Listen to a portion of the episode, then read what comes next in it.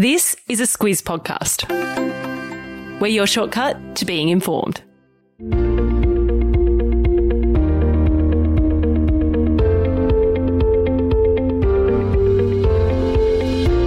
Hello and welcome to our Squiz the Election series, your shortcut to the 2022 federal election. We're wrapping up a trio of episodes on who's who in this election, and this one is focused on the independents. Going it alone in federal politics can be a lonely endeavour, but independents can also punch well above their weight when it comes to influence and power. So, let's get across who the independents are and what's happening when it comes to this election.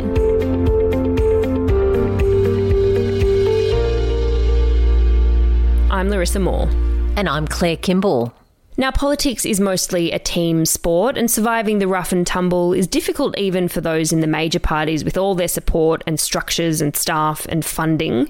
But, Claire, technically anyone can run for a spot in Parliament with a few T's and C's. Yeah, to contest an election in the House of Representatives, a person must be at least 18 years old. They must be entitled to vote in a House of Reps election, and they must be an Australian citizen. And importantly, you can't be a citizen of another country. That was a big saga of the recent past. Oh, that is bringing back many, many memories, but uh, let's not get distracted by that saga, as you call it. There's a whole nomination process to be a candidate in the federal election. You need to be nominated by at least 100 citizens who are eligible to vote in the electorate you want to contest, or if you're from a recognised party, by the registered officer of the party. And if you're an independent who already has a seat, you just need to be nominated by one elector. Uh, and then you pay your deposit. It's $1,000 if you're running for the House of Reps, it's $2,000 if you're running for the Senate. And that's returned if you get elected or if you get at least 4% of the total first preference votes. There's a lot more rules to comply with and a sequence of timing for events to ensure that candidates have a chance to run for an election so that voters can have a range of candidates to pick from. That's all a lot easier to manage if you have a party machine behind you, which kind of begs the question why would you run for Parliament as an independent? It's a very good question, too. Mm. And it's even more relevant when you think about how many people run for an election who don't belong to a major party. At the last election, there was 1,056 candidates for the House of Representatives, and just 300 of them were from the coalition or from Labor. Mm. Uh, but these are people who put themselves out there uh, because they're passionate about something, because they have a passion for the community, uh, because they're peed off with the major parties. Uh, and if you can believe it, some of them do it just for fun and they are rarely successful. In the last 20 years, seven independents have been successful in winning a seat in the reps.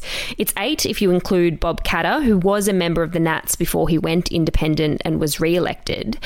There are a few common traits with those who have broken through. Yeah, five of them have come from country seats, and three were formerly members of the National Party. Uh, three of them are women who beat high profile Liberals to win their seats.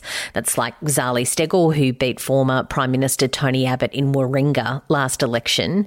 But by and large, they were and are MPs who present strong positions against the coalition in many areas, particularly on socially progressive policies and climate change. This election, we start with three independent MPs Steggall, who you just mentioned, Helen Haines from Indi in country Victoria, and Andrew Wilkie from Clark in Tasmania. Let's get into that next and the things to know about the independent campaigns this election.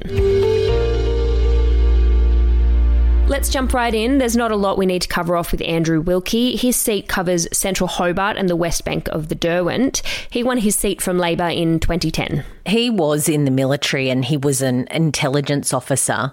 He first came to national attention uh, for challenging John Howard in his seat in Bennelong for the Greens quite some time ago. It was kind of a protest over the war in Iraq. He holds his seat by a whopping 22% margin. It makes him the third safest MP in the parliament. The thing to know about him is that he says that he won't do a deal with either of the major parties if there's a hung parliament. Oh, heaven help us if there is a hung parliament.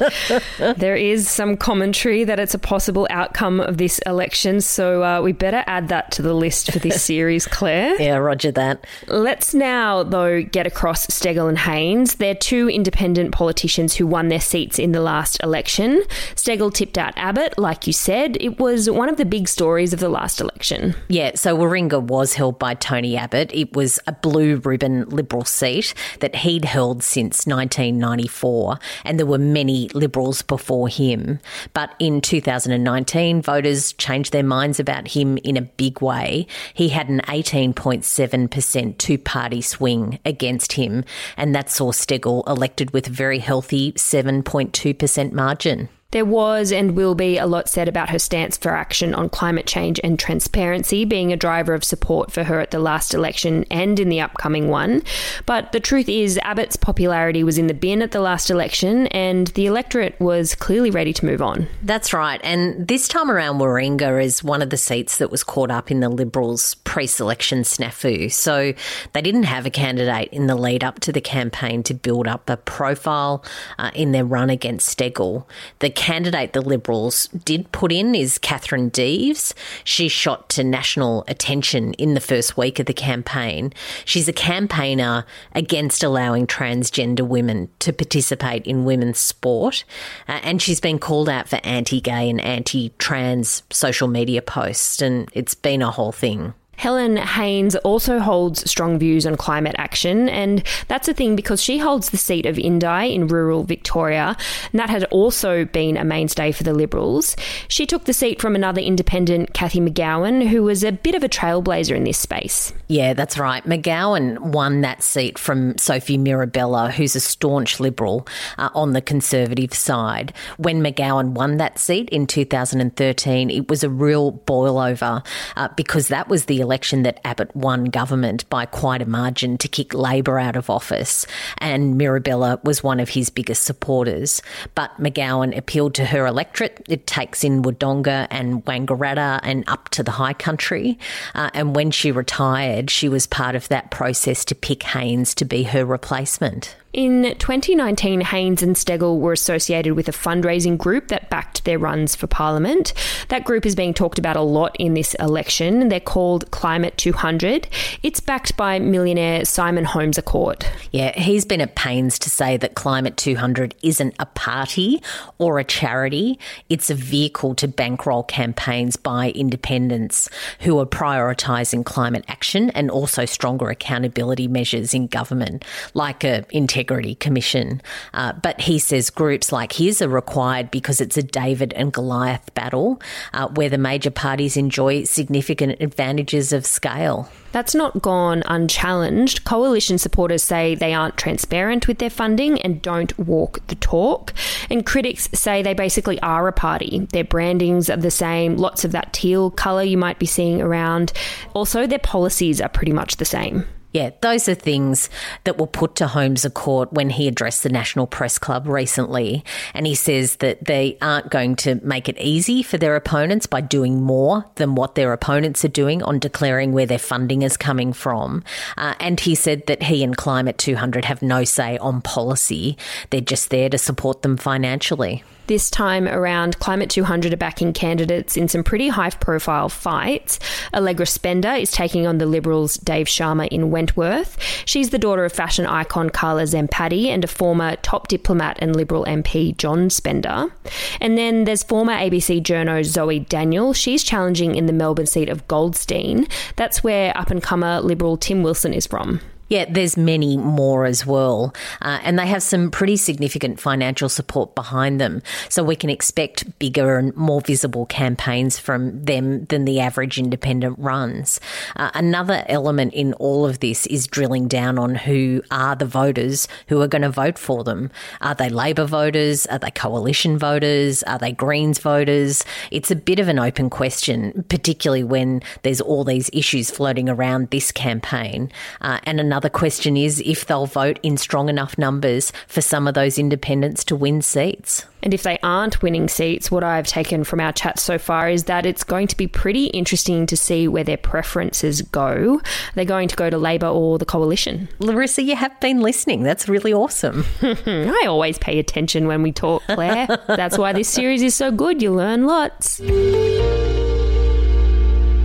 That's a wrap on the independents. Where to next, Claire? Look, I reckon while we're on a roll, we should probably cover off how this all plays into the race for the Senate. Mm-hmm. Uh, it's a different kettle of fish altogether. So let's do that next good one because I have so many questions. and if you've got a question about the independents, the Senate race, who's who in the zoo, then definitely shoot it through to us because during this election campaign, you can ask the squiz. And in a Saturday podcast, we'll cover off as many of your burning questions as we can. We'll all be learning.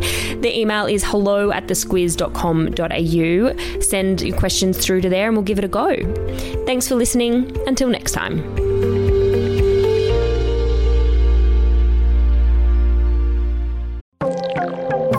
Talk a lot about cybercrime and hacking because almost every day there seems to be some breaking news about another big data breach.